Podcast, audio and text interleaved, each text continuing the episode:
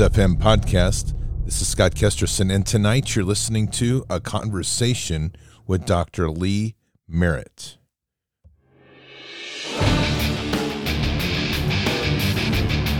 This war is real. Fighting is everything. Even though I walk through the valley of the shadow of death, I will fear no evil. Tempt not the righteous man to draw his sword. Conviction, righteousness, ruthlessness. To understand tolerance, you have to understand the line of intolerance. War is the teacher, soldiers are the students. They become the bards of war. Good evening, Patriots. Boy, I'd you, we're having some weird ones tonight. Just if it stutters out, we seem to be getting under some strange internet bumps. I'm watching things go to excellent to poor reception. It's already been hitting our VPN pretty hard, probably because of the topic tonight, you know? Dr. Lee Merritt. It's going to be awesome. It's going to be a long interview tonight. So be prepared. This is a typically our interviews run about 45 to 50 minutes. This is an hour and a half tonight, and I think you're going to enjoy every bit of it. We're going to really go down some pretty cool places, and we're going to get back into one of the principal topics that seems to have fallen off the radar. Just that little thing, that little thing called the vax. It's kind of killing a whole bunch of humanity, but and let's not worry about it. Let's go have solidarity with Ukraine and send 14 billion dollars and a bunch of weapons over to the Azov battalion Nazis. That's a good idea. Before we begin, I really want you all seriously to be focused on your health. This is going to get stressful. Obviously, sleep is a critical part of that, and products that help you sleep are essential. MyPillow.com provides a whole series of products that help you sleep better, and they literally do. That's no exaggeration. I've used them now for almost a year. I'm a true believer in everything that Mike Lindell and his company, My Pillow, produces. They are fabulous quality, great value, and really do enhance your sleep. So, whatever level of sleep you're at, which mine is never that much, but it's always good to be able to take advantage of a comfortable pillow and an amazingly comfortable set of sheets and a comforter. That's nice too. And the my slippers. That's cool. And the towels. They're good too. So check them all out because they're all on sale. 60% off on Giza sheets, 50% off on my slippers, on men's and women's sleepwear. You have the classic My Pillow down to 1998 and there's a new pillow with Giza cotton in it. So one of those is coming soon. I'll, I'll, give you the full feedback on that. So check it out. MyPillow.com. MyPillow.com forward slash Bards is the Bards Nation's landing page. well earned. I'll tell you. That's awesome because we've got our own special page there right on My Pillow. And your promo code is BARDS, B A R D S. You head on over there and you can use that promo code anywhere on the My Pillow site, the My Store site, and the frankspeech.com site. And right now, when you use that promo code, you're going to get a copy of Mike Lindell's book. I, I would probably end up doing like multiple orders, so you get a bunch of or bunch of those books, and then for all your liberal friends, give those for Christmas gifts. That's a good one. So head on over to mypillow.com forward slash bards, promo code bards. If you want to talk to a person, you can talk to a Patriot Pillow Counselor. They'll help you sleep. They'll make sure that you never have to worry about anything again. Just use your promo code 800 975 2939, 800 975 2939, and you are off to the races. All right, Patriots, just one real quick. I wanted to read this to you before we jump into a great interview tonight. I think this is kind of starts to put some things in context. We know that the whole house of cards is starting to shake. Never trust the deep state. Don't trust the media. And for that matter, don't trust much of anything right now. Just keep your head on a swivel. But I thought this was a good perspective. Joe, this is from Airtar, which is at Timothy Robinson 1776. Looks like it's a Twitter post, can't quite tell. Joe Biden will not politically survive this coming scandal. Many of you still don't understand the full scope of what's coming. It's not just about the income tax evasion. It's not just that he po- pocketed millions from illegal bribery deals via his son from oligarchs from China and Ukraine. It's that he knew his crackhead son was sexually exploiting his 14 year old niece and he did nothing about it. He covered it up. You don't survive this when it comes out. Well, I would hope not. Oh, that was actually from Brian Cates, who's uh, Draw and Strike. He used to write for Epoch Times. I don't know if he still does. That's where we're going with this. These people are sick, and they're they're demonic, they're evil, and it all loops back to Ukraine. So when you're out here and you're kind of wondering, like, hmm, I wonder what's really going on. Well, I think this is probably a real quick piece to listen to and reflect on this. Take a listen. Sometimes what they don't tell you, or what they refuse to say, is far more important than what they do tell you. Because they know that if they told you everything, that, well, you'd get pissed, or you'd figure it out for yourself and you go, hey, what you've been telling me for the last few weeks isn't really what's going on. Or you might put two and two together and realize that some more questions need to be asked. For example, Putin claims that the reason that he's going into Ukraine is to denazify the country. Now, here's what we find interesting. All of the politicians on the left and the right that are saying we've got to go in and fight for Ukraine, we've got to help them. Not a single one of them has addressed this single issue and said, no, we're going in for the right, the right side. We're going in to defend democracy. No one said there's not a Nazi problem. We should probably get that clarified before we start picking sides, don't you think? That's from red.phoenix.rising on TikTok. He's got some great stuff. Hey, just to add to that, that's just the same thing as I have been saying that no one's saying stop the injection. So we have nobody saying that clarifying the Nazi issue. We just got to throw money at it and go. And we have the same people telling you that, well, injection's a choice. That's good. That's that's wonderful. The damage has been done on this injection. It's massive. The scope of this damage is, I don't know if it's even measurable at this point in time. And I don't know that anybody really can comprehend the extent of the damage from the children to the to everybody.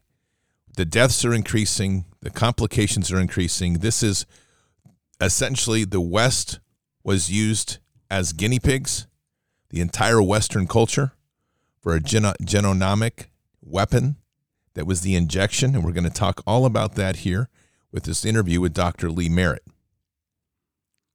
So buckle up. We've got an 90 minutes of what I hope will really bring a lot of things into focus. It doesn't, she does an amazing job of pulling things together. and We had a great conversation. So let me introduce to you Dr. Lee Merritt.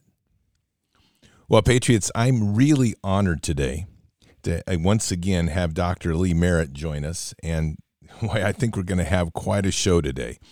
A lot of discussions about things that, well, I guess as we started, it's going to be opening up the can of worms of the biggest conspiracy ever known. So all I can say is buckle up. So, Dr. Merritt, welcome to the show. How are you? Hey, thank you so much. All right, so let's start with just some basic stuff before we go too deep into this. How about just giving us some updates on some of your research and, and where things are today?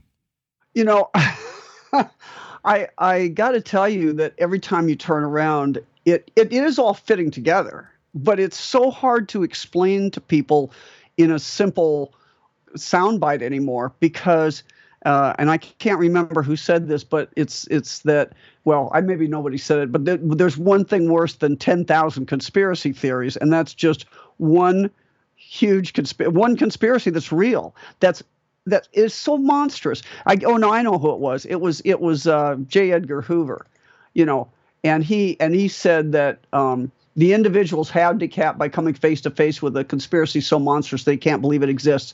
And that's the problem you have when you try and communicate this to people. Just simple things like saying, you know, there is no test for COVID. And people look at you like you've lost your mind. But you see, that's the kind of lie. When you tell a huge lie and you tell it long enough, people believe it. They, it's hard for them to believe that they've been taken down by just such monstrous lies, and they're so they, they should they sound so simple.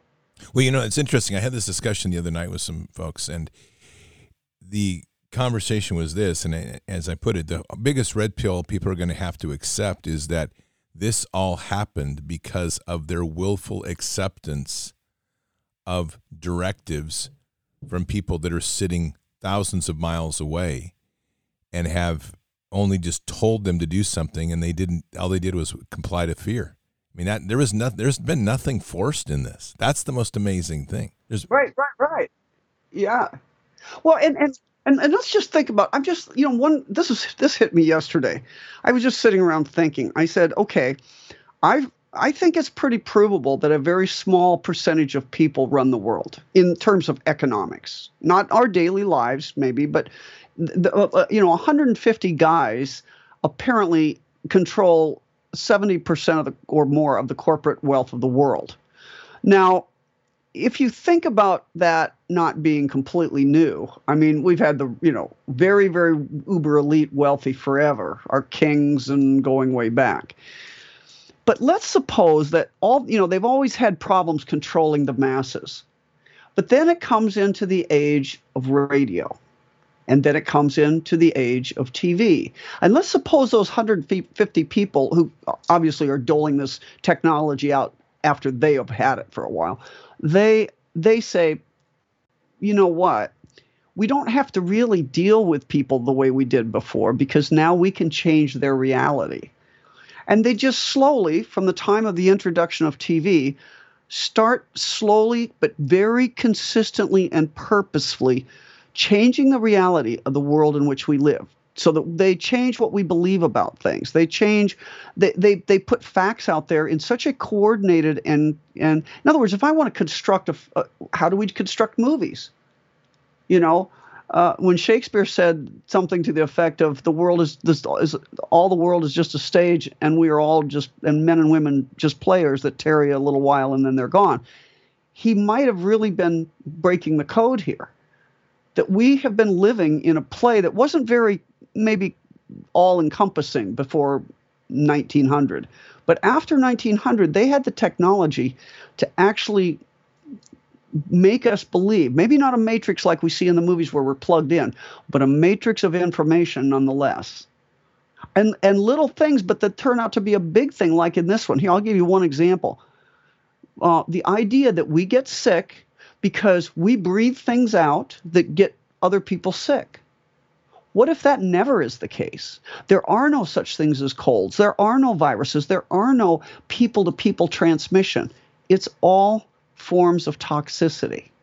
Wow. That that's and I would agree with that with everything that I've researched and, and this goes back to some of the comments that you mentioned once before that viral science really is just made up. Is are you on that path now?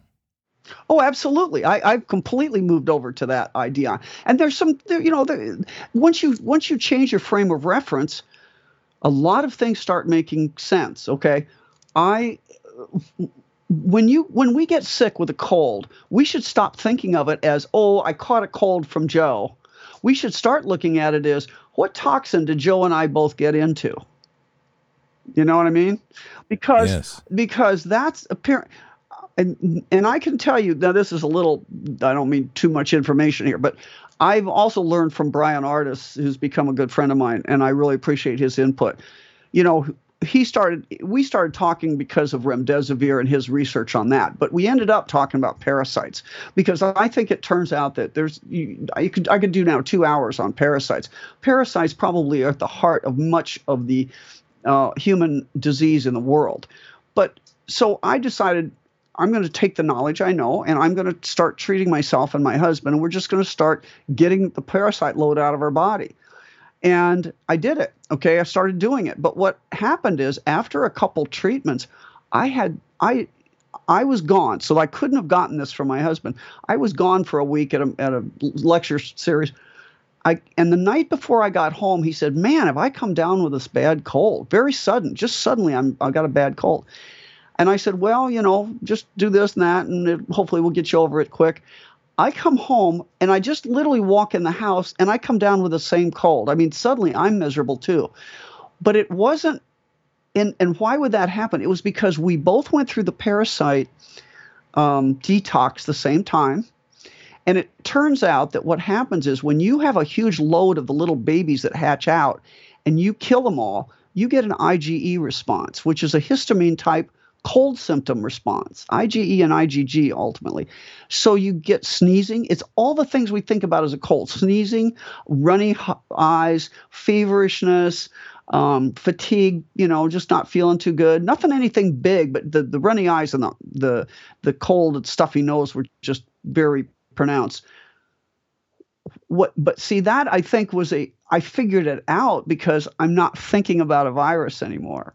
I'm now saying, and I called Bryan and I said, okay, how long after you do the parasite treat? Why is this happening? He explained the whole thing to me. He said, oh, yeah, it's what happens is the mother worms secrete an enzyme that keeps all the babies from hatching. But you know, parasites lay 200,000 eggs in you a day. You've been accruing these forever. Now you're treating them, and you just had a big histamine re- reaction.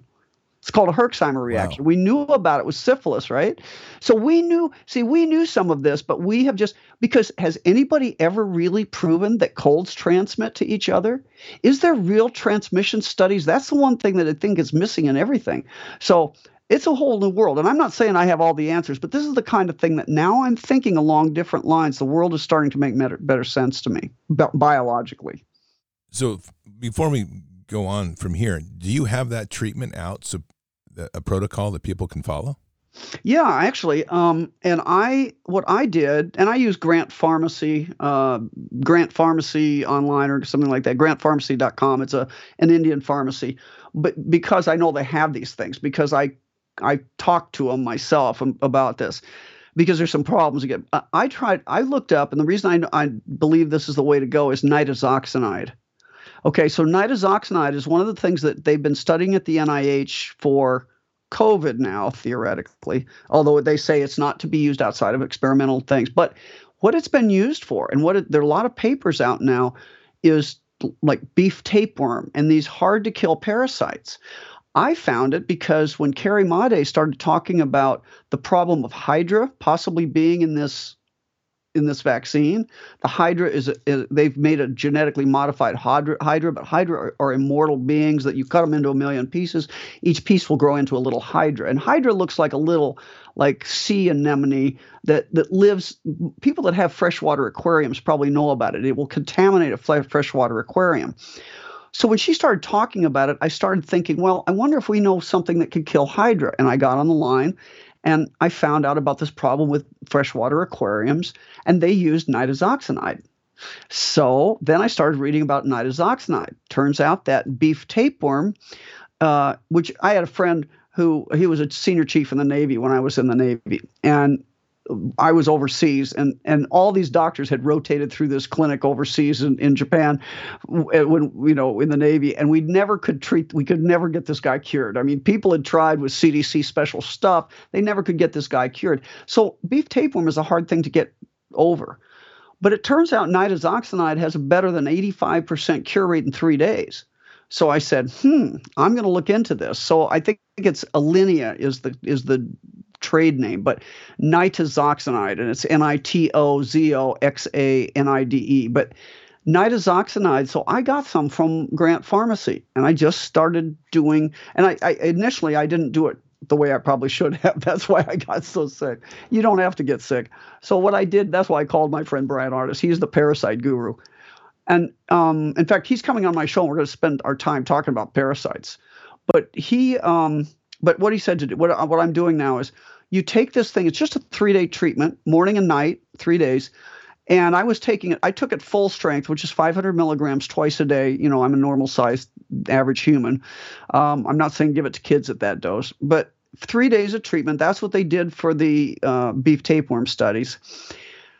And then um, wait, wait two, wait two weeks and do it again at half dose and every two weeks for probably three to four to five cycles, half dose, until you don't get any symptoms. And like I say, the symptoms are the symptom of a cold. But if you do it that way, you're less apt to have the big symptoms. I waited six weeks. I let too many worms build up. I met parasites. They're not just worms. They're little plasmodium or little tiny unicellular things. They're not the. Don't think all tape or all parasites are big tapeworms. There, there can be tiny little microscopic things. And now there's information coming out that everybody with cancer has parasites. You know, that's a that's a that's an interesting point too, considering that we have people the black black the underground uh, anti the underground cancer therapies that people are using with a parasite medicine, fenbendazole. So that's very interesting because that gets into gut health. Yep. Absolutely. And I know that Dr. Eric Nepute is is big on gut health. Uh, the research I've done on gut health suggests the same thing that it's the lower intestine where the parasites live, and that promotes cancers because there's specific cancers that come from that. Is that what you're finding? Well, the other creepy thing is this, and I, I quote, I, am completely crediting uh, Bryan about this artist. I didn't figure this out, but he was he he knows people in tox in in parasitology. He has a friend who's a parasitologist from Egypt, and I at one time thought I might do infectious disease, and that's the big place. Is Egypt is the the king of parasites, I guess. So he was talking to him and he said, You know, when I look at microscopic slides of cancer, like bowel cancer, polyps, breast cancer, things like that, it looks just like the, the, the, the microscopic slides of, of parasite egg sacs. And this guy just looked at him and said, You know, in 20 years of doing parasitology, I've never had an oncologist tell me that. Oncologist being cancer doctors, never had them say that. But in parasitology, we talk about it all the time. So wouldn't it be a real kick in the pants to find out that not only was eh, were these parasites contributing to chronic inflammation that caused cancer, but that much cancer was actually looking at egg sacs and treating you as if you had a mass, and it's actually an egg sac mass. And I will tell you before people say that's crazy, as an orthopedic surgeon, one of the problems years ago, before we got smart about this, is there were a bunch of amputations of arms and legs thinking it was a tumor, thinking it was osteosarcoma, when it was actually an infection in the bone because the two histologically look almost identical. Almost. So I mean it's that's this is where we are. So infections and I wouldn't I'm just saying I, I think we're about and that's the good news. We're going to talk about a bunch of depressing things, but the good news here is when we get out of this mess, we're going to recreate the medical world in so much a better way. I mean, we are we know we are learning at a wild rate right now of all sorts of facts in medicine, and it's going to be better. You're not going to be stuck with doctors that just give you a pill and cure your symptoms and prolong your symptoms. I think we're going to do something much better. I totally agree. We are in a rebuilding already. Yeah. For those that are on the outer edge, I was just having this conversation this morning with Brad Cummings. I don't know if you remember him from Bards Fest. And um, we were talking about this exact thing, which is we've crossed a Rubicon now where those that are awake are already starting the process of where are we going and what's it going to be like and how are we going to start rebuilding, while those still in the matrix are bumping into walls and following the, the dead traps. But hopefully we'll see them come out, hopefully. So this leads us back to our injection because this then would explain why getting something forced into the body was so important. Yeah. It would also start to suggest that nanotech was designed around a parasitical infection and therefore could also potentially be expelled by the body. Is that a reasonable assumption? Well, I don't know. We, you know, the nanotech is a whole, whole different uh, world out there. But I will tell you, when you marry nanotechnology like the carbon microtubules and nanotubules with with parasites and and and infections and all sorts of stuff, I mean, it, it really opens up the uh, the opportunity. And I years ago, and I can't remember the year, but it's been quite a while now. I think it was in 2000, roughly, in Oxford, England. They had a, a nanotech, or they had a conference about medical people looking at the future of. Uh, it was kind of a war fighting kind of conference about bio warfare and things, or something. And they and they, but they asked. I just remember what they asked. That the question they asked is, "What do you think the biggest threat to humankind is?" from a biologic or or you know weaponized biologic standpoint in the next you know few decades. And they they 10% of the responders said they thought that um, that a, a, million people would be killed by nanotechnology. And they, and and then the only difference of opinion was that another uh, I don't know 25 or 30 percent thought it would be a billion Uh, there was still nanotechnology that was going to get us, but it was billion because it's and it's nanotechnology involves also you know biologic things because they can be on they're on the nano level too. So we're looking at, at very, very tiny injectable stuff. That's that's all we can mix that all together. So where are we with the with your frame up of what's this what this injection is and what COVID actually was? Because you we've got a spike protein element with COVID, and I with all this craziness in Ukraine, which we're going to get to, a lot of this has been pushed to the side, but there's been a lot of ongoing research which you're doing. COVID still seems to be a more of a reactive, a modified. From my research, it's showing that a modified virus or whatever we're calling it. It sounds like now you're potentially looking at it as a parasitical issue, and then the injection is kind of the bioweapon itself. So what's what are you seeing that how are you framing COVID with this current trend of thinking and what do you see as the now the profile, the latest profile of what's in these injections? Well, let me just back up in time and I'll just say that I think we're we are in a DNA war. It's a DNA war against humanity. You know, they never name wars uh, until after the fact. Like we didn't call it World War One until we got out of World War Two, right? It was that was the that time it was the war to end all wars or the Great Wars. Boy, that was a joke. But I think if we're going to look, I want think when we look back in time, this will be the first ever of a DNA war against humanity, and hopefully the last. But I think if we go back in time, what what has happened here is that there are a group of people, and this is where it gets really. We'll have to go back even further at the end of this, but this, it gets really weird. But there are people we know we all there are people that have different genetics, okay? But there are some of us who take that much more seriously than others. Just let's, let's just been thinking about that. When you get married, or I got married, I mean, I didn't go out and had my potential spouse tested to see what their genetic lineage was nor did i have nor did i check a book to see where they fit in the how they were they were related to my genetics i just didn't do that but that's what the royal houses have done in the history of humanity. And we never thought that was weird. We thought it was kind of cute, like, oh, we're just commoners. And so we don't see this, but they think it's important. We'll just let them play with that. You know, they have Burke's Peerage.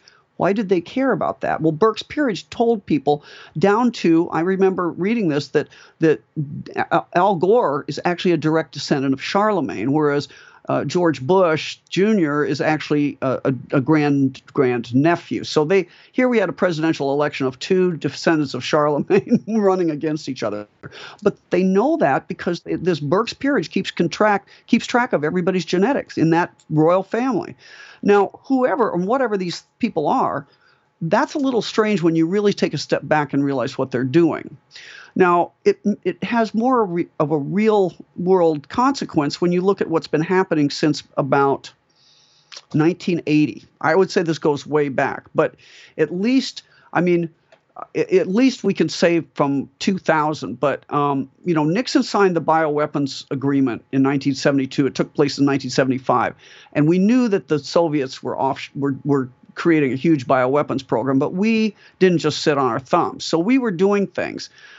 And even before 2000, Wired magazine came out with an article talking about the Israelis, saying that the Israelis had been working on a biologic agent that would harm Palestinians while leave Jews unaffected. That's what they claimed in this. And this is Wired. This isn't a medical journal or anything else. And then, um, and then Reuters came out with a thing that, according about the same time, this is 1998, that it was possible to develop genetic bioweapons after we mapped the genome. You know, so um, so then what then the next step is you gotta you gotta test you gotta figure out who's who right? And then then after 2000 we started i remember this because i didn't understand what it meant at the time but i remember hearing this. It was actually in 2000 that the chinese caught some guy from harvard that was over sampling their dna and i thought huh wonder what that's all about but but they had he had gotten caught with like hundred thousand specimens of Chinese DNA. Now subsequently, and this is where it really gets interesting, in 2017, Putin uh, complained that we were over in in Ukraine or someplace. I don't remember where he thought we were doing this from, but he complained that we were out sampling the Russians' DNA and specifically that we were looking for pure Slavs it was and he claimed the air force was doing it. Well i looked into that when all this broke out because i mean i went back in time and i said what were we doing back then? And it was we actually admitted it. The air force our air force was over sampling russian dna and it was there was a neurosurgeon from Tennessee that actually had a contract to do this, and it was through and they had a uh, I can't think I've got a I've got a U.S. Air Force solicitation numbers where the how they were going to pay for the samples and everything. It's it's RNA samples from synovial tissue. So here's a neurosurgeon. He can go and get CSF fluid and get little samples of the synovium. I don't know quite why they need it from the synovial fluid, but that's what they were doing. And they were paying big bucks for this. Okay. They were paying pure Slavs to have their CSF sampled. Um, and so uh, his his point, Putin's point back in 2017 is he said, and this is a quote I have from him. It says the question is why is it being done? It's being done purposely and professionally. We're kind of an object of great interest. And then he says, well, let them do what they want. We must do what we must. Now, we didn't know, most of us in 2017, that after the fall of the Soviet Union, that Sam Nunn and Richard Lugar. Now, I didn't know about the Lugar Center. They Lugar Center was set up after the fall of the Soviet Union in Georgia, in Tbilisi, Georgia, and it was theoretically, you know, we don't talk about bioweapons now. We talk about defense threat reduction. So we have the Defense Threat Reduction Agency, of whom, by the way, Malone is a close compadre. Dr. Robert Malone, and others. But they they have a whole group of people that are claiming that we need to put these labs all over the world in order to help mitigate uh, threats from emerging infectious diseases and bioweapons. And that's essentially was the cover for doing all this. And so after the, the fall of the Soviet Union, they put in a lot of these labs all probably all over, not just I, there's probably not just the Luger lab in Georgia. It's it's probably a bunch of others. But but so Ukraine, if you remember too, the way that this was able, I think why Ukraine is maybe a bigger deal than Georgia is that we in the West, and I don't think it's just us, it's maybe our CIA and us and NATO forces and who knows who are all in on this together, but they took over the machinery of the Ukraine. They took over the government machinery of Ukraine, the judiciary and the presidency. If you remember, the guy's name is Yanukovych. Yanukovych was a slime bag, but he was their slime bag. He was a duly elected Ukrainian slime bag that was their president, and he was corrupt like everybody else, but he but he was theirs. And remember that big uprising that they tried to convince us, and I wasn't fooled by this only because I had a friend in Ukraine, I mean, a friend that's girlfriend was in Ukraine who got the true story. When we were hearing that was this popular uprising against this horrible dictator, Yanukovych, no, actually, they'd voted for him pretty pretty firmly, but that there was a group of militia being paid by Western NATO forces to stage this coup, this uprising, and claim it was a popular uprising. We've seen this happen. You know, look at the stuff we experienced last summer in America. I mean, that's it's a paid rent a mob kind of stuff. Well, that's what they did, but and and so they deposed him. They put in an interim for a few months, and then it went to this guy named Poroshenko and then eventually Zelensky. And I can't remember when Zelensky came in, but Poroshenko was in there, and that's what allowed all the money laundering to take care, take place because Poroshenko was the president and now the State Department under Hillary. This is 2014 under Hillary Clinton.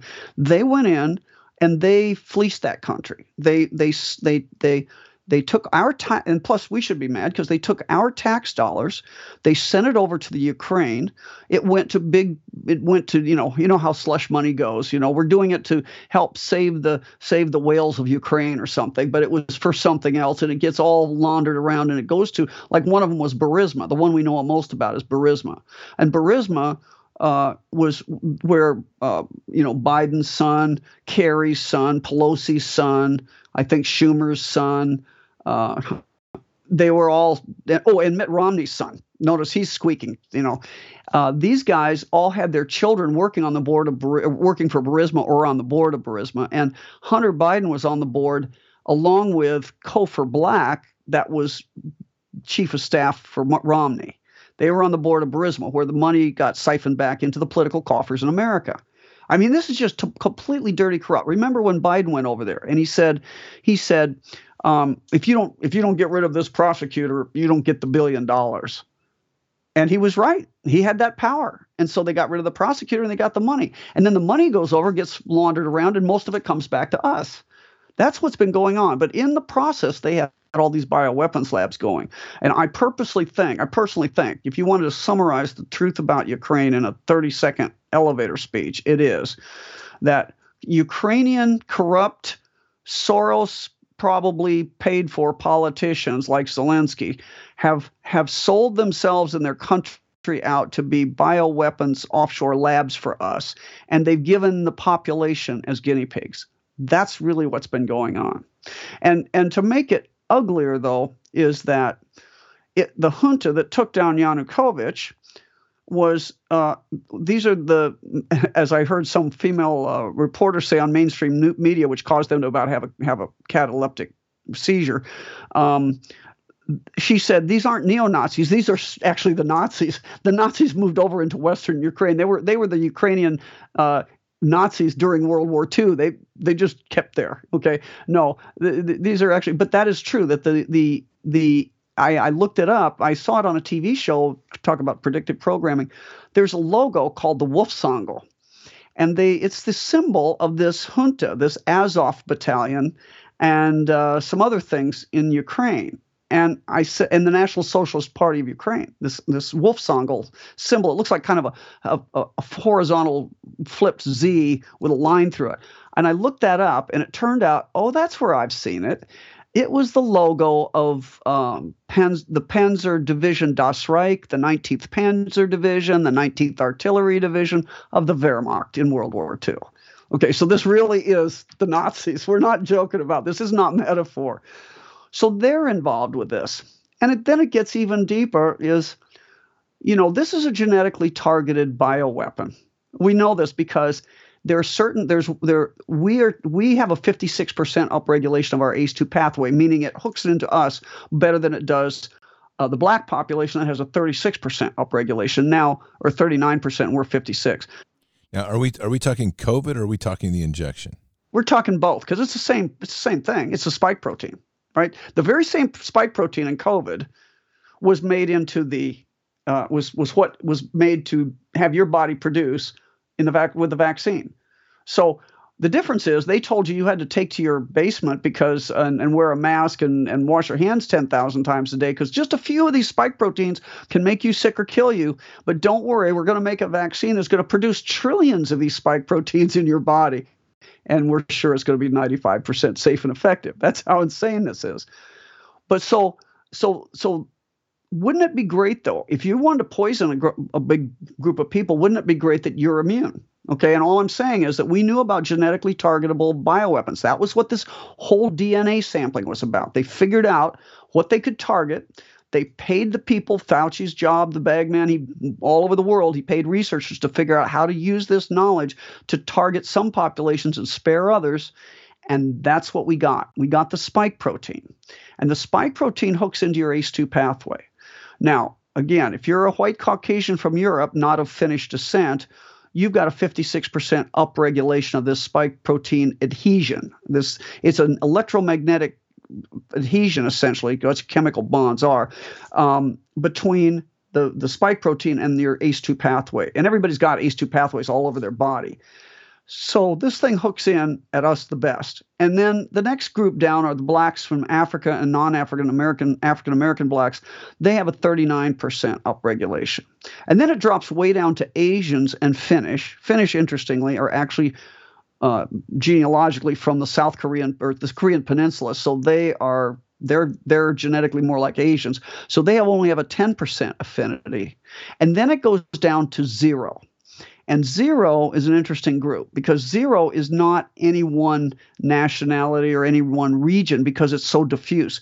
It's the Amish, and then they the ones they studied were Ashkenazi, the Ashkenazi, um, but it's not just Ashkenazi. It's this group that came from Khazaria. They're, they've got this K26R genetics. And who does that involve? It involves the royal houses. It involves the banking houses. It involves the uh, the CEO of Pfizer, the CEO of BioNTech, the people that brought us this are basically they've got an inborn genetic anti- antibody, antidote to the problem. Isn't that kind of interesting? Yeah, that's very interesting. Isn't that wow? And when we look at where the Khazarians are from, then they're Khazarian. They're not really, you know, they, they call themselves Ashkenazi Jews. They're not Jews. They're they're not genetically Semites. Now that we can sequence the human genome, we also know that for a fact. The the local the the the ancient Semites that are this I think the Sephardim, they're just different others are what we what we call Jews now. They're really Semites, but the but these guys are not. The the Ashkenazi are are one phase, one part of these, but they're all over. And like I say, the, the I think the Saudi royal house came from Khazaria initially. You know that's why the story everybody now knows this story. I think of of um, Dracula's family, which was a real story. I read it in old Slavonic. It was we read it in Russian studies when I was in college years ago. Vlad Dracul, and and his, Vlad the Impaler was his father, and he was the Dracula figure, and that was that lineage from the Carpathian Mountains where the where the Khazarians settled partially when they were dispersed. Be, went you can follow them down, and Queen Elizabeth is a descendant of that. So the royal houses of Britain and Windsors, they are descendants of these Khazarians. And why why does this matter now and how does it all tangle up? Well, here's the kicker. If you look at the crest of Ukraine, it's the it's the Tamga of the Khazarian Empire. now this goes back to like when was when was Russia? I think uh, Russia became a Christian nation around 900 A.D. So it, this when the Khazarians were dispersed, it was around that time. They had big, all their the Bulgarians, the Turks, the, the the Russian Prince of Kiev at the time said, "We're not going to tolerate you guys killing people, worshiping Moloch, in this whole thing that you're doing. You can't stay in this religion. So you can decide what you're going to be. But you, you know, you can be a Christian, you can be a Muslim, but you got to do something else. They had they had gotten together and they'd fought against the Khazarians and beat them back. And they apparently they they they the king of Khazaria realized. Oh, if I become a, a, a Muslim, then the then the Russians are going to hate me, and if I become a Christian, the Muslims are going to hate me. I think I'll I'll be Ashkenazi, and that's how that came to be. It's crazy. I, I, tell you, like I said, if I told you, if I said this to myself two years ago, I'd think I was just, I should be in, in an asylum. But I've been doing nothing but studying, and I'm going to tell you, you, you could find this stuff. It's hard. We never learned this study because they expunged Khazaria from the maps, from the atlases. But you can go back in old. That people are now showing it. It's starting to drop on the internet. People find old globes at a at a at a antique sale, and it's got Khazaria on there. You can't make this stuff up. I mean, they're finding old, old, old, you know, like Encyclopedia Britannica and things like that that talk about this. There's a guy that in 1920 got this whole history together and said this is important. It, it was some, I want to say, he was some kind of relation or friend of Henry Ford, but he got this whole thing together because he realized we were being lied to about our history was being changed to forget these people, but these people are doing bad things to us now. You know who that guy is? I don't remember his name. Do you? No, I'm, I'm just going to look it up. I can find it. I can find it. I've got it in my file somewhere because I. That's a good one to have. I there's a the there's a few of these yeah. books that are hard. Uh, I mean, unrelated to this, but just as a sidebar. Um, Karl Wittfogel's another one who's been all but expunged and erased. He was accused of being a communist under the McCarthy trials. Thing is that he discovered yeah. a critical issue of Chinese history, which was what he calls hydraulic cycles. And what it is is it establishes why there's cyclic rise and falls of the dynasties in China. It's all based on waterworks systems and corruption and that cycle. What's interesting is we don't even know that book exists. I found it on a PDF. It's out. But when I met some uh, exchange students from China, they were consciously aware of his work. Wow. And they were there studying their history to learn how not to make it happen again. So these are these are another just these are examples of expunging history to keep us very focused before us. So this is fascinating. So how do you see COVID then? Is it let's go back to the parasitic parasitic issue because this is really interesting. Obviously, people have believed that this was an airborne virus. It was launched by somebody that ate some bat soup or something and then jumped on a plane and flew to Seattle. And then suddenly this bat soup grew to be something massive. I'm, I, I don't. Uh, right.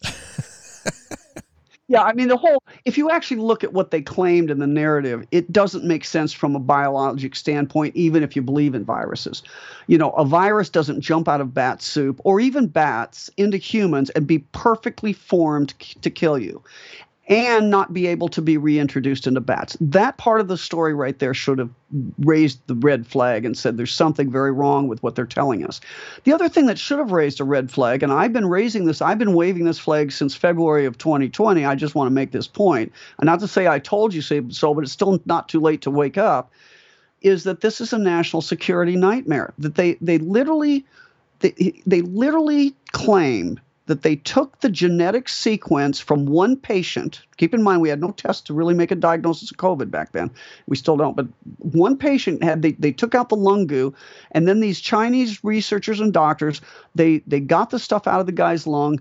They gene sequenced it in such a way, and that's like I say, a, a falsehood too. But they they claim that they made a genetic sequence of what was making that guy sick. They uploaded it into the gene bank. Our pharmaceutical Industries in January of 2020 downloaded it, and within hours they had a vaccine mapped out. And they gave that vaccine to our entire military. So, again, to recap that, we gave our military a vaccine and we forced it on them. I mean, we pressured them, like we lied to them. We told them it was approved. We told them all sorts of stuff to get them all to take it from a genetic sequence that was given to us by Chinese researchers without independent verification. That is just on the face of it such a security disastrous mistake that wasn't a mistake. That, that was what they used a very highly technical thing like genetics to be able to fool us um, into thinking that made sense, and it doesn't make sense. So we've been attacked. Now, what they what is true is there is genetic material the idea that that there are viruses is a whole different discussion in the sense that I don't believe there are any airborne things that make us sick. That's what I've come to believe now. That that was, and I think they know that too, which is why they have to kind of manipulate things to make us sick here. I think that this was a they did they did use bats. I'm not, I'm not doubting that. In fact, I'm sitting in my little my little basement. Uh, little cave down here that I, I was calling the bat cave, but now I call it the ZC45 cave because that's the number of the bat in Wuhan they claim this thing is from. Anyway, our best guess. They so they isolated this stuff after they discer- after they determined the DNA uh, sensitivities and how they could use that differential to kill people and save themselves. They found a way to get to that ACE2 pathway. Okay, how can we how can now we target the ACE2 pathway? Aha, the coronavirus or this this genetic stuff in bats seems to have stuff that might be able to be manipulated to hit that. Okay, so then they take that out, and then they they get a little of that genetic material. They they do these bats. We found bats in them, and now we we know that there were bats being caged in the Wuhan lab, even though they they they denied that at first. They get this genetic material and multiple labs around the world worked at it. It wasn't just Ralph Barrick. it wasn't just Frank Plummer in Winnipeg, it wasn't just Xing Li Shi in China, all these people. There were lots of people that contributed. And they came to, they figured out that they took this genetic sequence, and keep in mind, you, this is 181 base pairs. This is not a big long sequence. The S1 subunit is all you need to make people sick. This whole 30,000 base pair virus is just for distraction. That's just a, that's just so you can concentrate and believe in variants and stuff. But what's what the part that makes you sick is a very short genetic sequence. We know that exists. That's not made up. They took it out of bats. They manipulated it in the lab. They tested it and they figured out that's what makes people sick, and we'll we'll produce that. So then. We, we live, we live in the age of synthetic biology. So now you can take that genetic material and you can put it into a synthetic coating of your making. And let's just, now this part I can't prove, but this is what I think happened let's suppose they put it into a, a, a, lipid coating, a lipoprotein kind of coating that would linger on surfaces. See, most viruses are pretty, or what we think of as viruses, are just raw genetic material. You know, we think of you know stuff on the surfaces you, you know gets killed by uv gets killed by well what if i made up a, a special coating that would allow it to linger for a few hours so other people would touch it get it in their mucous membranes I think that's what happened. And then they spread it in three places. They spread it in Wuhan, they spread it in Lombardy, Italy, and they spread it in New York City. And in favor of that is when you look at the epidemiology. Those places went down hard but short. In other words, people started dying and really looking bad for a very short period of time, and then it just fizzled out. Let me let me suggest something else here because this is a you've added a layer to this with the parasitical issue It starts to put, at least in my head, it starts to paint a different little different picture. Yeah. What if there was no COVID? And this is kind of my premise. And instead, COVID was created through 5G. And knowing what we know about frequencies, that the body was creating an autoimmune response to the waves of 5G. And then from that, knowing that the only way to get to people genetically is to inject them because you need to get the parasitics into the body. The parasitics in this form are are nanotech, hydrovulgaris, and then we have the the graphene oxide and we have the the carbon the carbon nanotubes. All of this, and we're gonna because I think that leads to a different direction. This is why I'm going. Okay, so but in this idea that the 5G was your was your initiator, okay, it created a symptom profile that then when they set out this sequence, this sequence that was actually sent out was designed to perpetuate a development of something that would become a genomic weapon, which is exactly what this virus, this injection is a genomic weapon. It is a genetically targeted weapon system. Right but you to get there you have to have people believe in the need to for, to be injected. Well i think it was both. See i think it was both. And i think if you've got if you if you spent all this dollars clearly they didn't come out with this in january of 2020 they had this in the storeroom a long time. This whole thing was a story to make us think that they did all this research right at the last minute. But they summarized just like in a movie that tells you what they're they're going to do in the next 20 years. I mean they they they they had done all those things but they did it in the past.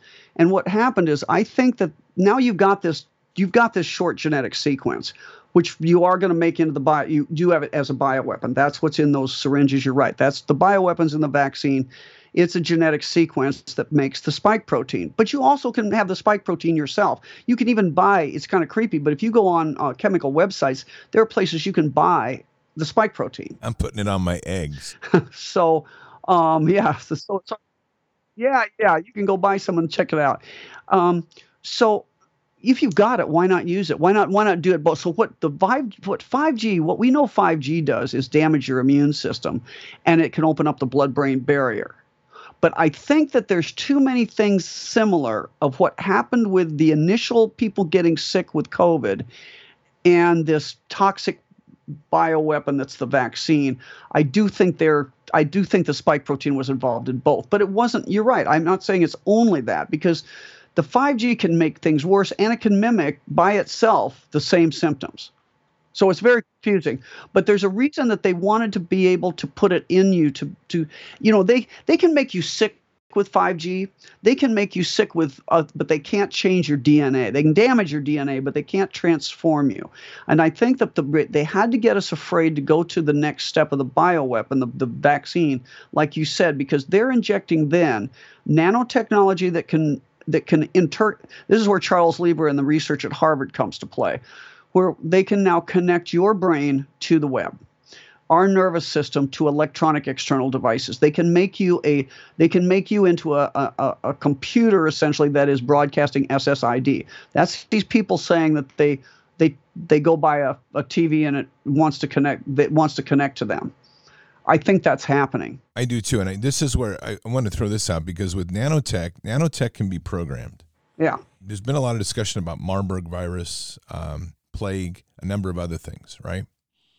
So wouldn't it be possible then, and wouldn't it be critical for control, not only to have a nanotech in there that would be able to connect you and then control your body through your brain, your your brain computer interface, but if you can pre pre uh, program some of this nanotech that you can trigger with a pulse, like a 5G pulse, to execute certain signals that would then send that to, say, the graphene oxide that would then that has been growing through the body that would then mimic one of these these quote unquote viruses like Marburg, which would then cause the body to say start bleeding from the eyes or you would start you would start having all this mass mucus development. All of that is being generated by technology that's now in the body. You would be able to initiate a fear of a pandemic at a simple pulse of 5G and it was permanently embedded in people so that even though there are no viruses it kind of goes back to your premise we're dealing with parasites. But if we look at what nanotech is Yeah. and we go back to the parasitical model nanotech is a technological parasite along with hydra vulgaris which is its biological bridge. It's a synthetic biology issue. And so is your uh, graphene oxide can be the food. Just a thought Right. Now, I think graphene oxide isn't the end point. It's a means to get you there. I personally think that's just a, the, the, the that's there because graphene is a great electrical conductor, and I think that's just there to allow you to connect. I think the the self-organizing nanotech is what makes you into a, a beaming. There's a and Dr. Zelenko gave me this. It was a uh, it's a it's a patent, and it it talks about that the said subjects, that's us, will carry around these electronic devices, which could be, you know, you carry around a cardiac pacemaker, but now you're going to carry around this nanotech within you that is a proximity monitor. And it's going to measure whenever you um, I don't know who owns this patent, but it says that when you're when that you you will be in a certain number, you'll have you'll broadcast your SSID to somebody and they'll broadcast their ID to you and you'll swap IDs. And then at some point you'll walk by a server or be close to a server and you'll upload all this data and then this then it's you will then receive information about what to do. So think about this. I'm you know like uh, I'm in a crowd of two people, you know, there's three of us talking. I get I get a signal score based on being in a group of three. But if I'm in a, in a lecture hall with 500 people and I happen to walk out into the audience there, now I'm surrounded. Everybody beams their IDs onto me. Now I get this huge signal code number and it sends to a server. And then I get this message on my cell phone saying I have to report to some hospital for a new injection, you know, because I've been around too many people or whatever. Or it just tell it just it just tells them where I am and who I'm around. It'll be a it is the most comprehensive technocratic monitoring system for every aspect of human existence. It'll know when you're on the toilet. It'll know everything about you. I mean, and it'll know you, whom you're having sex with. That's where this goes. And I and I think that the I think you're right. I think once they I, I, see, I still think they used the basic DNA genetic technology to make people sick with help from 5G at first, just because they had it. But I think you're right in the future. As we go forward and enough people are vaccinated with this stuff, they have an antenna. Now they have a receiving antenna that will be, be able to possibly make them sick. Now the Hydra stuff, uh, and I'll and, and and I'll just let me back up one more time you know, it's interesting that the bioweapons people have, they were really in the 80s and 90s, that Marburg and Ebola and all that stuff was really a big deal. But it never went anywhere. They tried to scare us with it. It just never, they could never, it isn't airborne. They, it clearly wasn't airborne. Everybody knew it wasn't airborne. They can convince us that COVID's airborne, but they didn't convince us on that. And so they had to move to other stuff. And if you look at kind of what's the my my opinion, the trend of bioweapons uh, experimentation stuff and, and working on. And this is basi- basically one, one of the reasons that, that Putin went into Ukraine. He talked about this is that they're looking for animal vectors and insect vectors. So they had birds that they infected, and and Putin they they caught them in uh, in the Crimea that these infected birds were being released from these labs in the Ukraine. Um, arthropod vectors. That's what we think of Lyme disease. It's it's diseases that are spread by insects. Look at what's happening in California and Florida. Bill Gates's mosquitoes have just been released. You know, that's the kind of thing I'm really worried about. So that we're at a pace of technological innovation that some of the stuff they had an idea to do probably is going to be outmoded. You're right. With electromagnetic signals, you might not need that, but I'm guessing I think they're covering their bases. So I guess I'm saying is that traditionally, when we were getting sick prior to 1857 and the laying down of the telegram lines, I think most of when people were getting sick, they were getting parasites or toxins. If you don't believe in viruses, they were getting parasites and toxins. Look at every time they thought there was an airborne disease, it turned out it wasn't black plague. They, they used to put vinegar on their big nose things for the masks for the doctors because they thought it was airborne. Nope, it was mice and lice. Cholera. Oh, stay away from everybody because no, it was the water supply. It was to- bacterial toxins in the water supply. Every time they tried to convince us of an airborne thing, even smallpox now. I and I, I'm sure you were too. I was worried about smallpox all the time. I was uh, in the military, around the military, studying bioweapons. I said that's the big bad one. Well, now it turns out maybe not. That there was suppressed information that that was due to bed bugs being bitten by things in an area where the, where the smallpox was breaking out. It was transmitted by bugs, again, not by air. And so I think that they they finally had to they they've been working on these arthropod vectors to, to make us sick and the electromagnetic spectrum to make us sick because that's what they learned way back is that people get sick when they're around electricity a lot of electrical inputs. That's how the telegraph that's how the spanish flu started. That's uh, you know people don't realize the whole history there. That's a whole nother hour lecture maybe i'll do on something but that's a that's a really fascinating thing about that that Arthur Firstenberg talks about in his book The Invisible Rainbow that people can read and, and really get into that. But there's a lot of information that I had known from you know William Welch and the National and the the um, Armed Forces Institute of Pathology looking at it. They never could prove transmission of flu. So it's not an airborne virus. And you're right, this wasn't airborne. This thing was not airborne. And but it's certainly the, the 5G is a big problem. And although we can deal with everything else, that's a hard problem to deal with. I think that we're in an age. Here's, I'll ask you, what do you think's been going on when these, you saw these guys in Israel that were protesting the government and suddenly their whole head is smoking, no smoke coming out of their nose like their head is on internal combustion.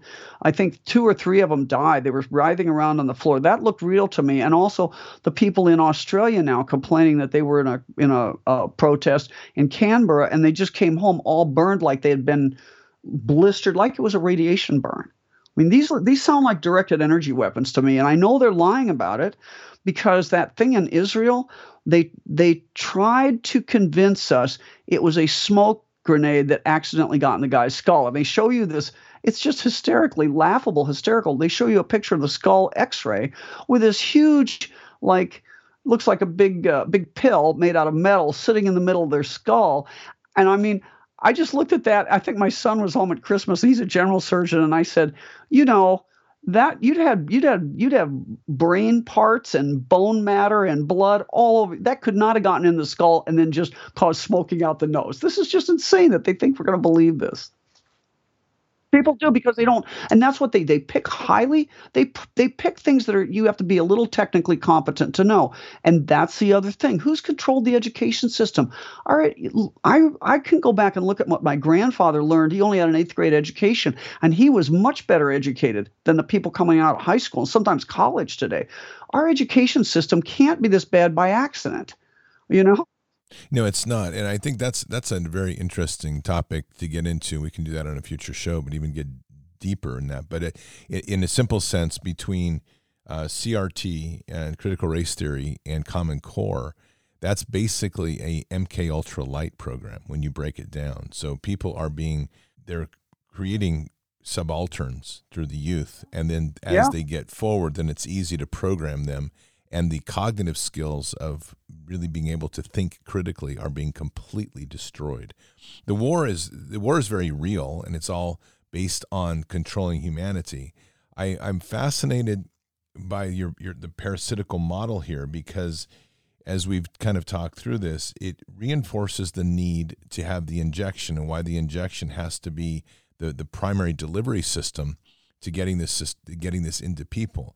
And I do think that when like when you're talking about some of these other issues, uh, we don't have a, a, a way to compare. But my this is my my supposition is that when we look at the Israel Israeli situation you were just talking about, and equally the uh, Australian situation, my bet is all of them were multiple multi-vaxxed.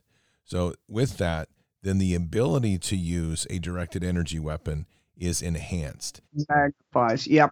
And this is the part where I, I we I think we're seeing early tests of the potential yeah. to once again provoke fear and to to control people. The I'm not saying the directed energy weapons are not possible against us. The technology, though, has had some challenges in being that focused and able to produce that much immediate effect, at least from my research. Right. I agree with that. And that's why I agree with you. I think that's what this is about. The other the other example of that is that rap concert where they walk through that tunnel and then like I don't know, 15 last count I thought 15 were dead. Now, you can you can say they got crushed and there was some crushing but no this didn't look like that. There were people that weren't being crushed that just dropped over. People that talk about that. I i think again you had to be vaccinated to go in there. They're testing. This is a big you don't and anybody that doesn't think they're testing this is we have it just from the vaccine rollout. You can prove intent. This was reiner fuellmich's point about uh, Michael Yeadon showed him the, the work from Craig Paardekooper. It's this guy who looked at death by lot of the vaccines. And when you look at it, you can go down a timeline, and as this ticker tape goes down, or as the timeline go checks off, it, it clearly shows a dose response curve, an experiment being done on the human race. Because the first you had a little burst of highly toxic J and J vaccine, and then it went away and there was a predictable pause. And then you had this kind of period where the Moderna came out, and it was all over the place. You know, some toxicity, some not so toxicity, but it was kind of like generalized. And then a pause, same pause, and then another burst of the J and J, same toxicity. So it, when you look at the graph, it looks like like they bracketed the the, the Moderna with this J and J just so they knew where they were right? They could see that that's what's going on here. It's really, really evil beyond what we know. And then and then there was a pause, and then we started seeing Pfizer. And you know, baseline all the time that this is going on. There's a whole bunch of stuff on the baseline because not everybody gets these toxic shots. A third of the shots were were a placebo, they say. So so you the baseline's going on, and, and there's a lot of dots on the baseline, but then boom, there's this big grouping of dots highly toxic dots of the Pfizer. This is death per this is how many deaths show up on the VAERS per lot is what these these things are. That's how you get to be a highly toxic lot. Okay, so these are in the high death lot. Then there's a pause. Then it's a little less toxic, and then there's a pause. Then less toxic, pause, less pause, until you can put a straight line slope graph on that and see that they were they were systematically doing something changing something in these vaccine lots that caused them to be less immediately toxic until they got down to the baseline.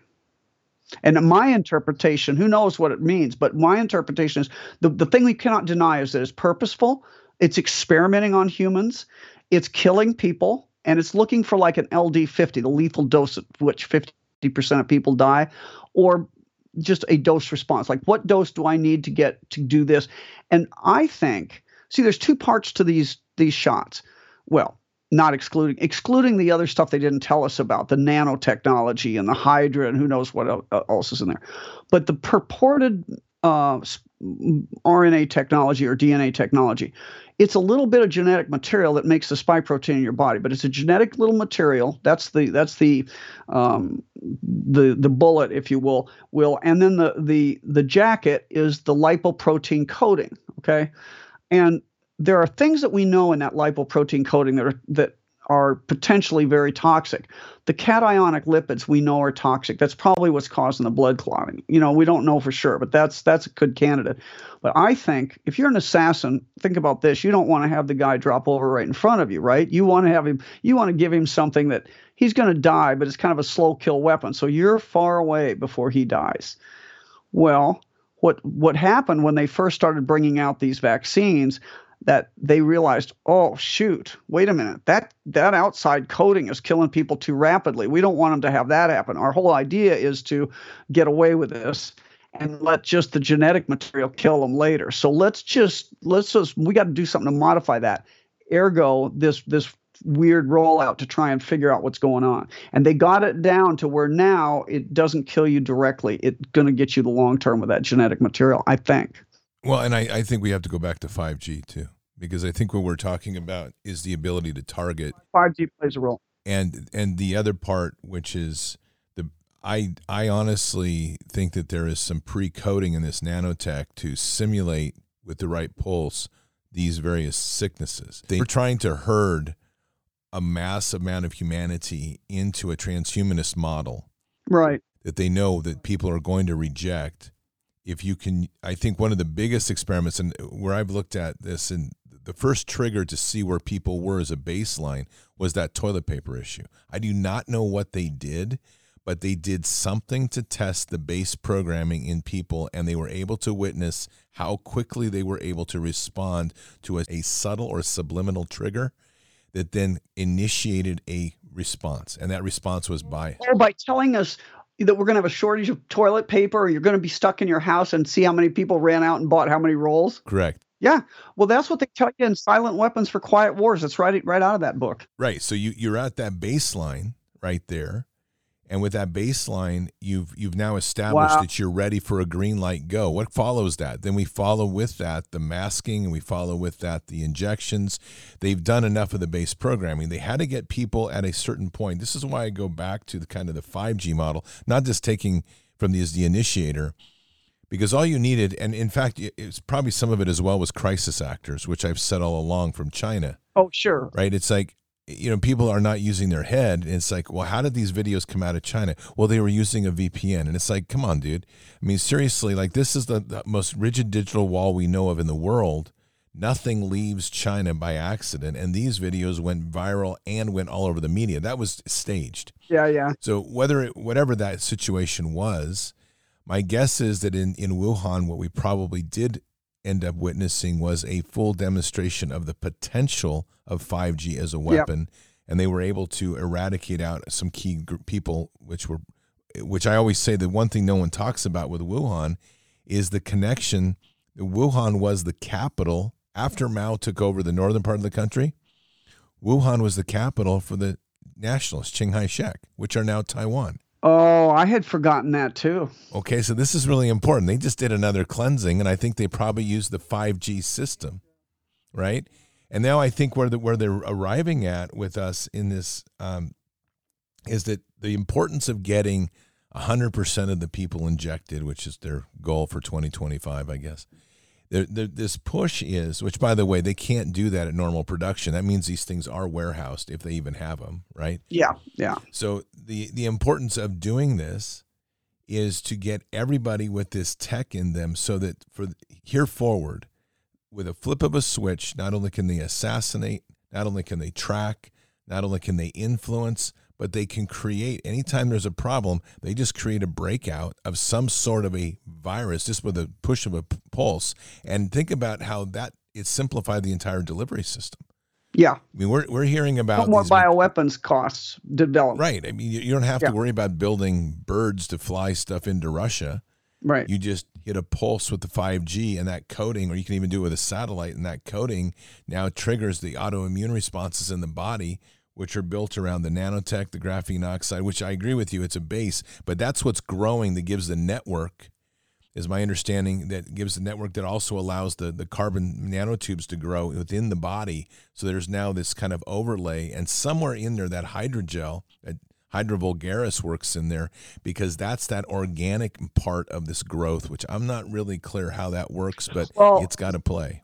So I look back at the basic science of Hydra and and and go and to so there's Hydra vulgaris is naturally occurring Hydra. You can't patent that. It's the thing that grew in your aquarium. But Hydra linnaeus, named after a famous biologist, was was a it's a synthetic version of the Hydra. They recru- they did something to change it to make it patentable, and that's what we're dealing with here. And what they were doing studies, what they claim, they always have a really good, you know, you know, save the baby whales kind of uh, argument for doing things right. Um, and uh, so what what they said was, well, you know, for people that have spinal cord injury, it turns out that Hydra can in can actually it, your body does not see it as an invader, so it won't reject it. We don't have to be on rejection drugs, and it it can be. Um, uh, what I want to say, it basically intercalates, gets mixed in perfectly with your nervous system.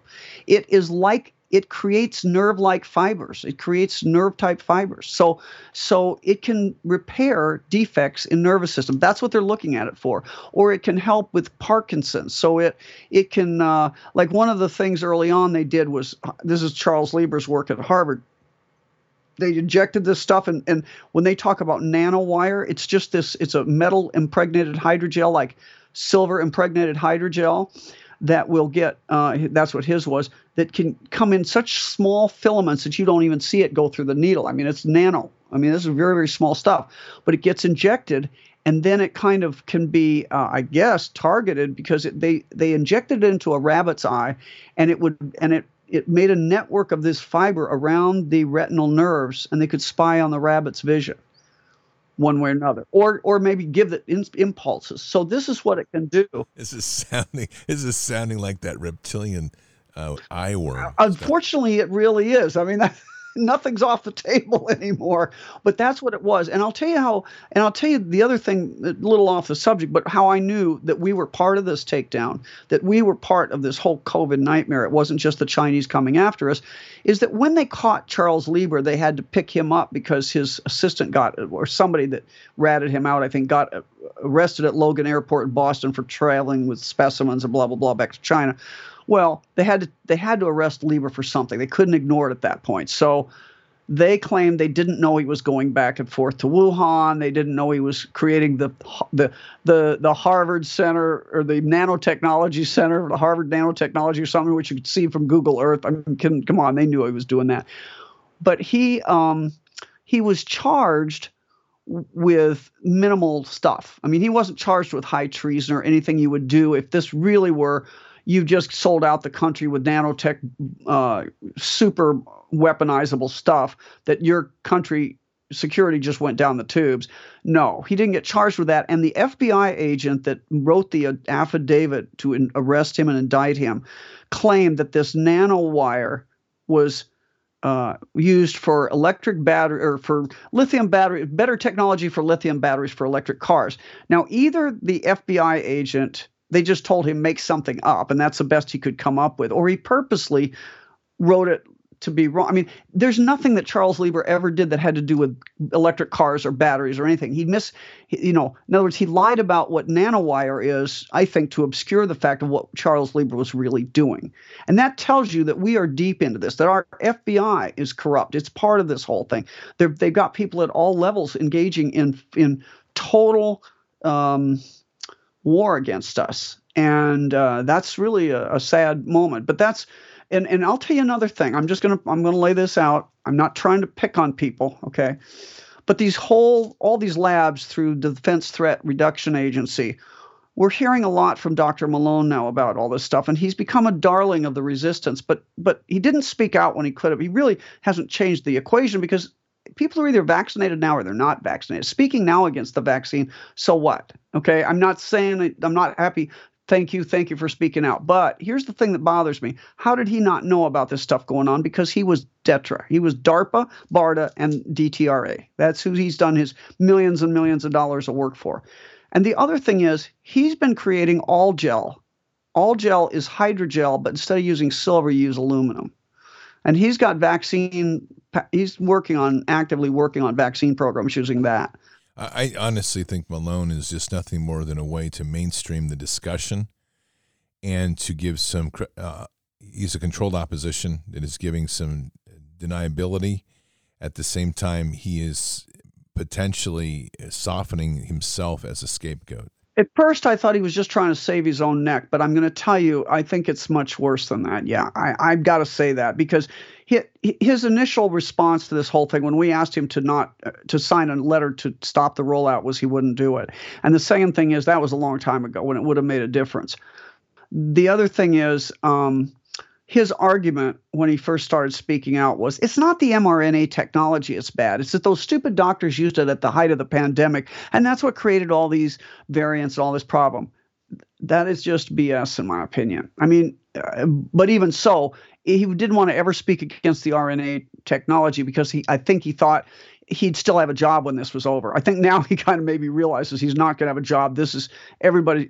This is like when the Bolsheviks took over the Soviet Union, right? Everybody thinks they're going to be one of the leaders. It turns out they kill the people that help the leaders get in place a lot of times. So I think he's fallen into a trap of being one of the scapegoats, like Fauci's going to be a scapegoat. When you mentioned earlier that Zelensky had basically sold out his entire nation as test guinea pigs Well, guess what? We were as well. Yes, we were. You're right. That's the entire leadership of this nation.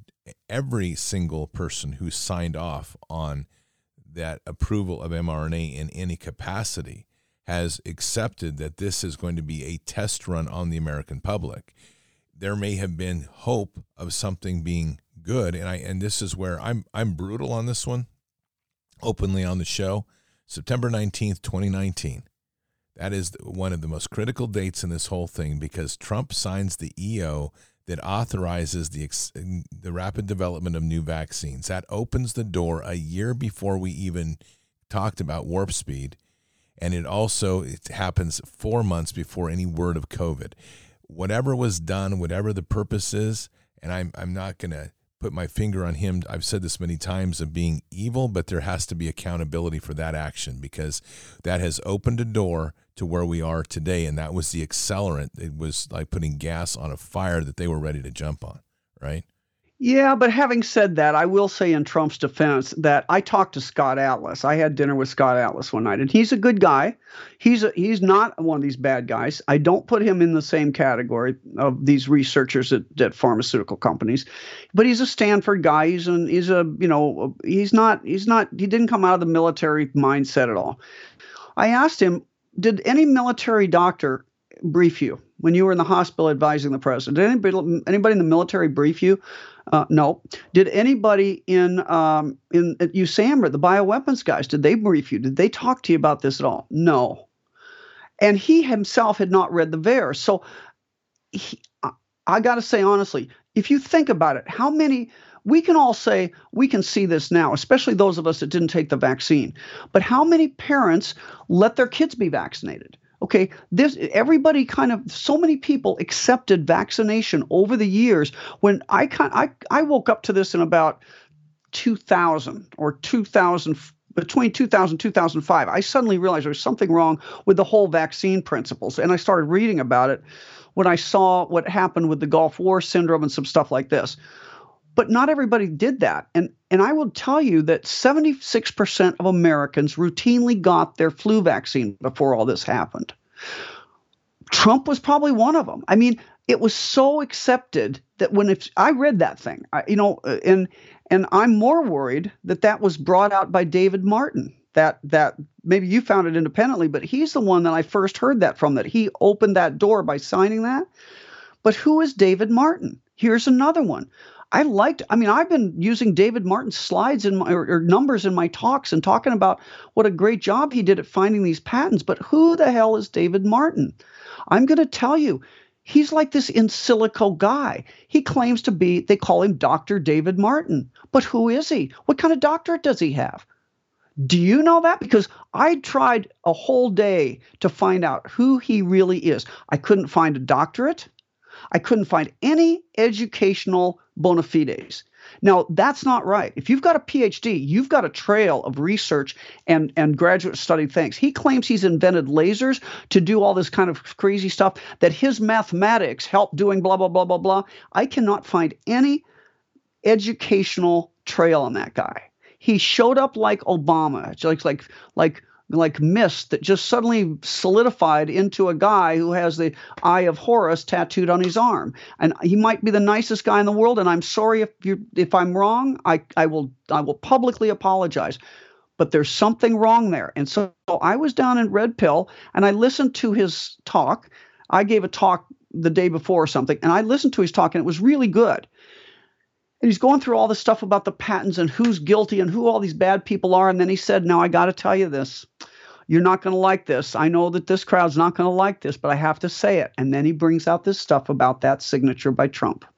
And what does the effect is that people like me that are big Trump supporters that thought he's our, you know, that he's really on the right side of this kind of go, Really? No, come on. We can't have everybody in the bag for this thing. And that's what it did. As far as Martin, uh, an enigma. Well, that, that's an enigma. And I mean, I, I, I think that there's something not right there. There's a lot of uh, intelligence agency profile in that one to be moving around the world and doing that. I, I like Dr. Martin a great deal. I've had a lot of conversations with him. Um, and I he has a very interesting upbringing. I think he needs to be. There's some parts about his background that um, I, at least what he shared, that I can't share. But I will just say that it was. It's we're getting to a point where we're going to have to be pretty transparent. I'll say it like that. Right. I mean, if he is who he says he is, just tell us something about you because you read this stuff and it sounds like BS. Well, now, now here, here's the thing. I, I'm a, I'm a massive Trump supporter, but here, here's where I think that we get into this, and this is where I, I go back to that EO of 2019 and why I think it's so dangerous. President Trump is all about make America great. That's cool, except that the model, and this is what I talk a lot about on the show, is make America great, and the Illuminati agendas are exactly parallel. It's a matter of who controls the technologies. Okay. Yeah. And this is where I think it's a very dangerous, slippery slope. This even gets into the Q program because we're going to show you a great new future sort of stuff. Okay. The end of the latest Matrix film, four, okay, yeah, has a really important scene where they're showing this alternate way to the actual Matrix. And the matrix is a place where everybody is submissive to a master technology. It's the master AI. But in this alternate path, AI becomes our partner in helping humanity evolve. That's the alternate path. Both, to me, end in the same place because you can't control one over the other.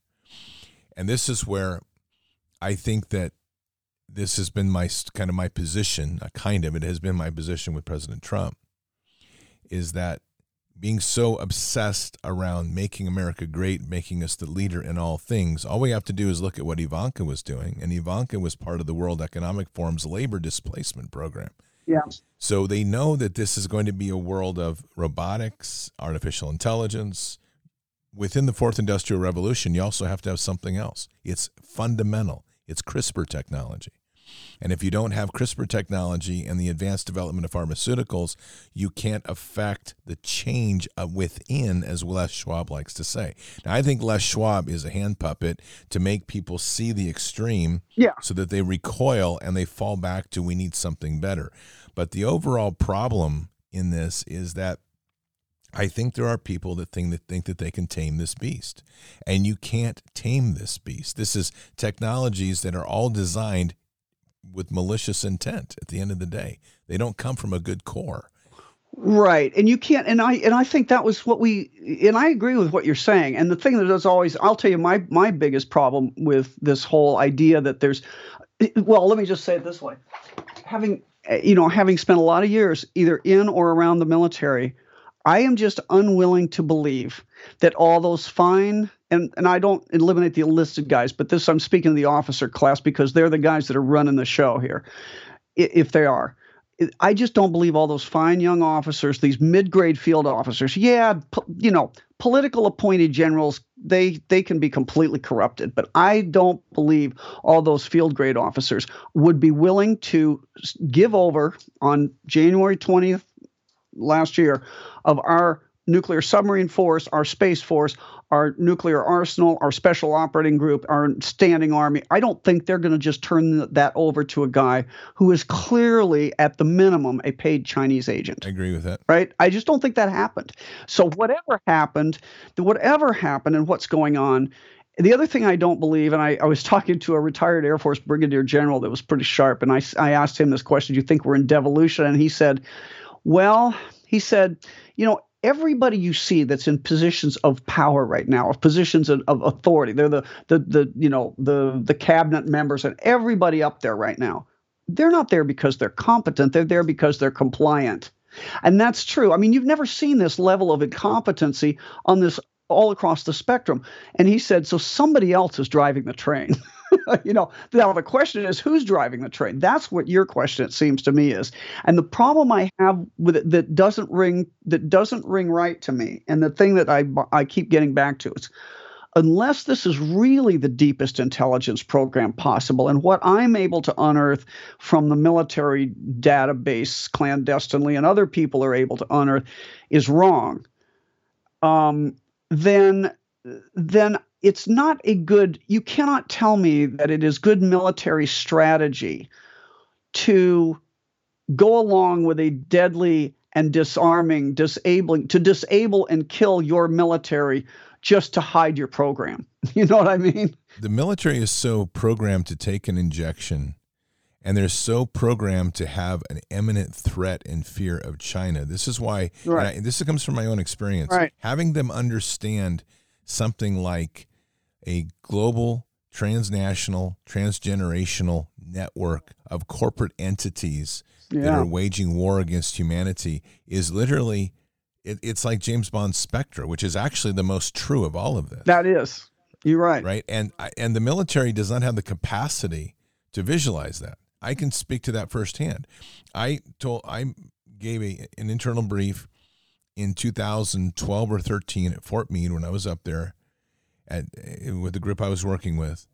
And my comment was that we are facing one of the greatest information threats ever coming up, and it's going to be a psychological war waged by our corporations and our ad agencies against the American public, and the government will be complicit. Yeah. Most of them were like, "That's that's just crazy talk," and it's like, no, it's not. It's the new age of warfare. It's not fourth; it's fifth generation warfare. Right. And the military has a very difficult time with this. Right. So there's a there's a lot to this. It's out of the range of a lot of the generals because they're still looking towards the Chinese nation, state or the Russian nation state when it's it's none of it. It's a it's an amorphous Right. group like you mentioned at the beginning, which is it's the Khazarians that are everywhere and they're using various entities to all work on a singular Yeah. agenda. So, Yeah. well, what's next for you?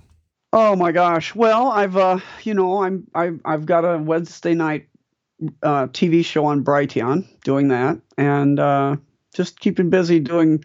I mean, I, I you know, if this would be.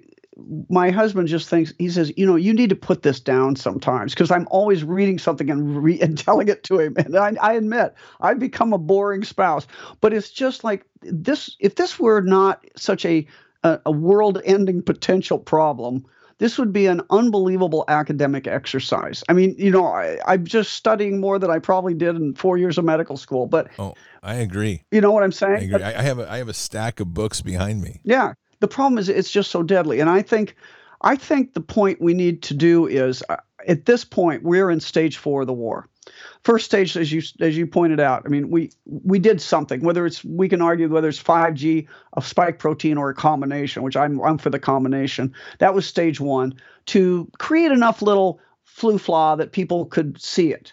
And then they then the psyop took over with false testing and everything to make everybody afraid, constant bombardment. Classic um, mind control, trauma based mind control on the whole population of the world, essentially, the Western world, people that had TVs. Didn't work against those places that didn't have TVs.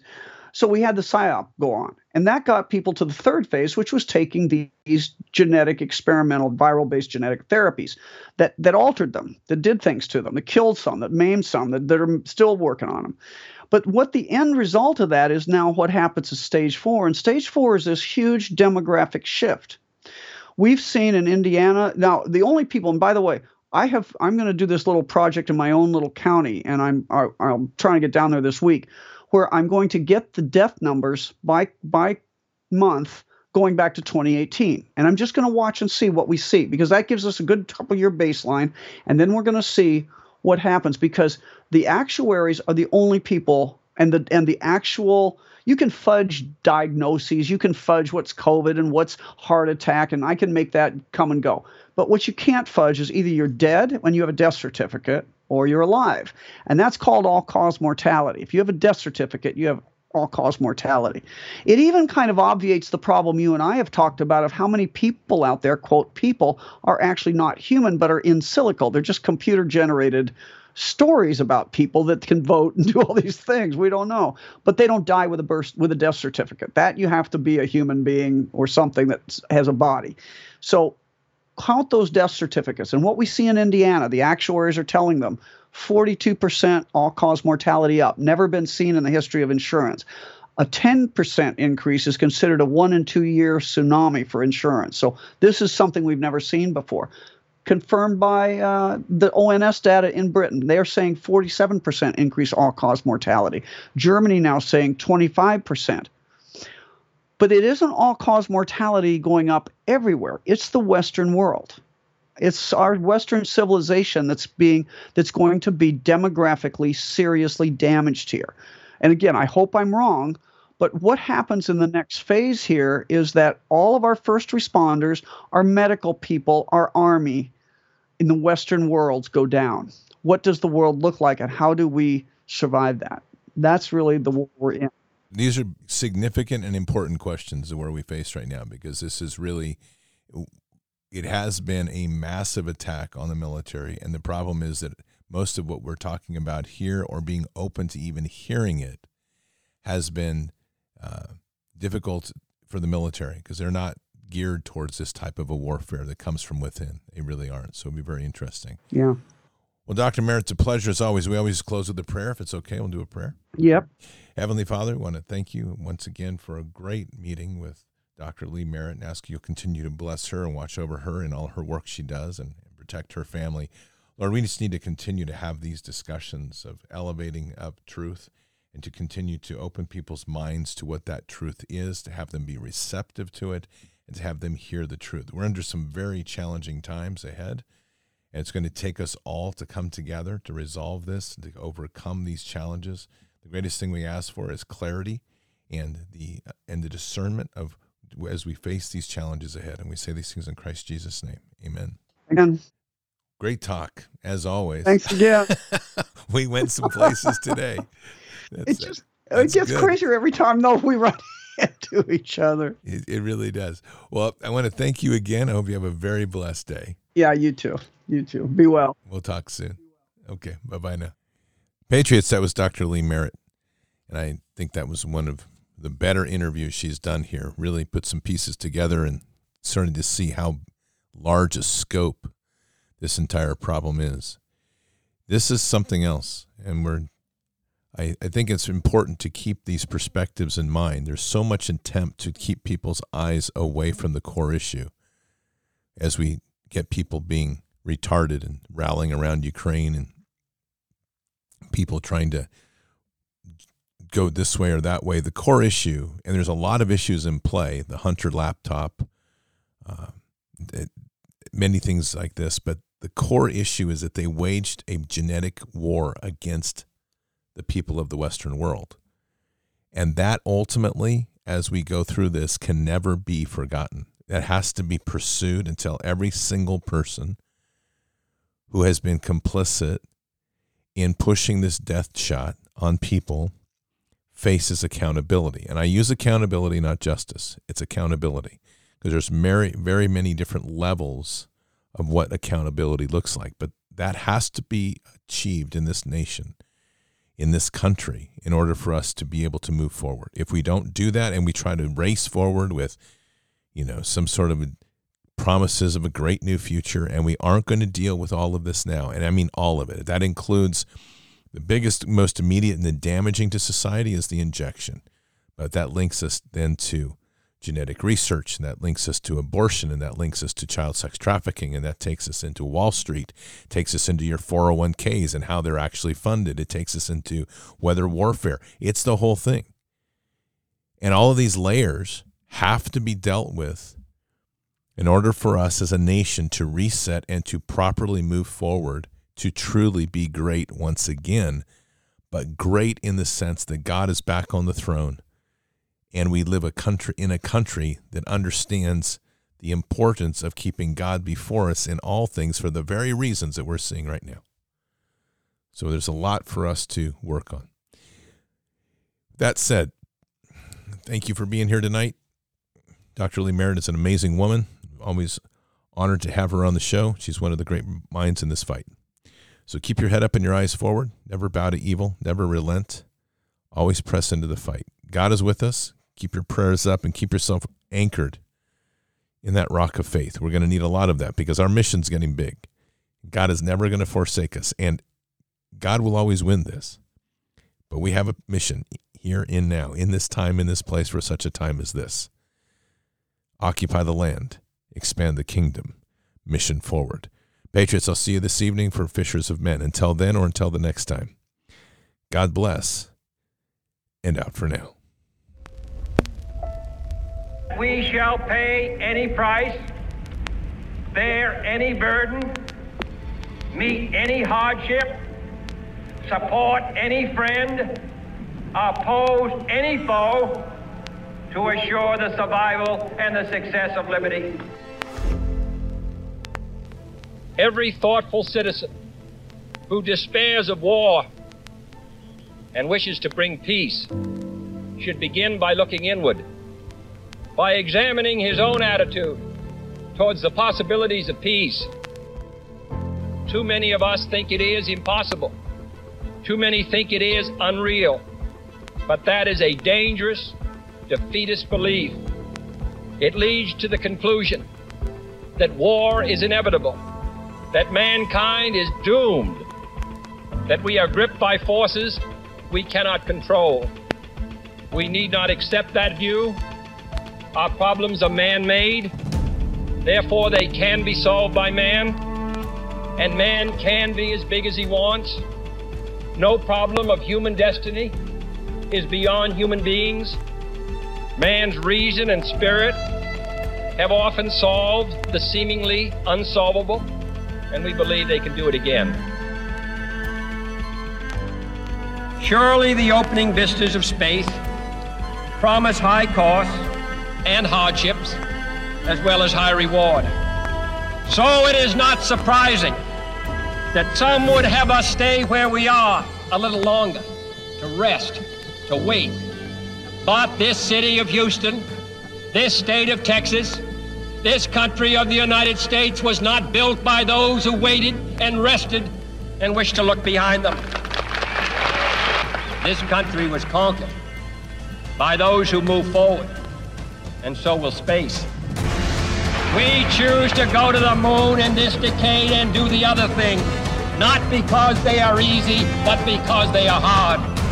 Because that challenge is one that we're willing to accept.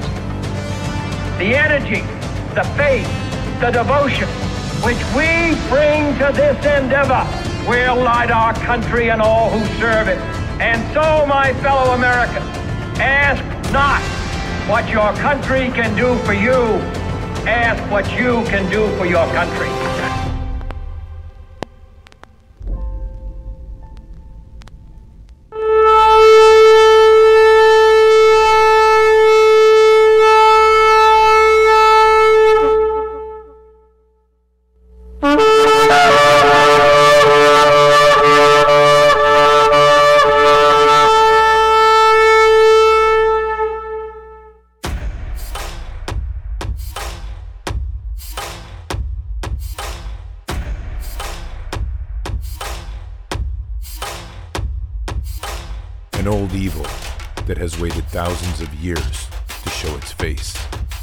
Has only one intent to destroy God's light and to enslave.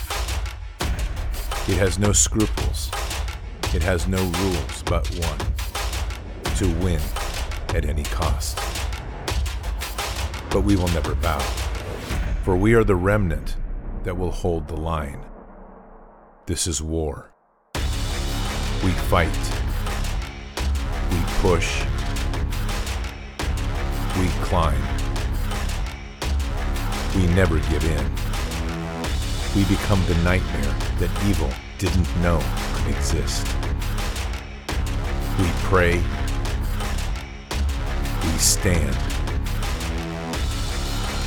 We live by the words, In God we trust.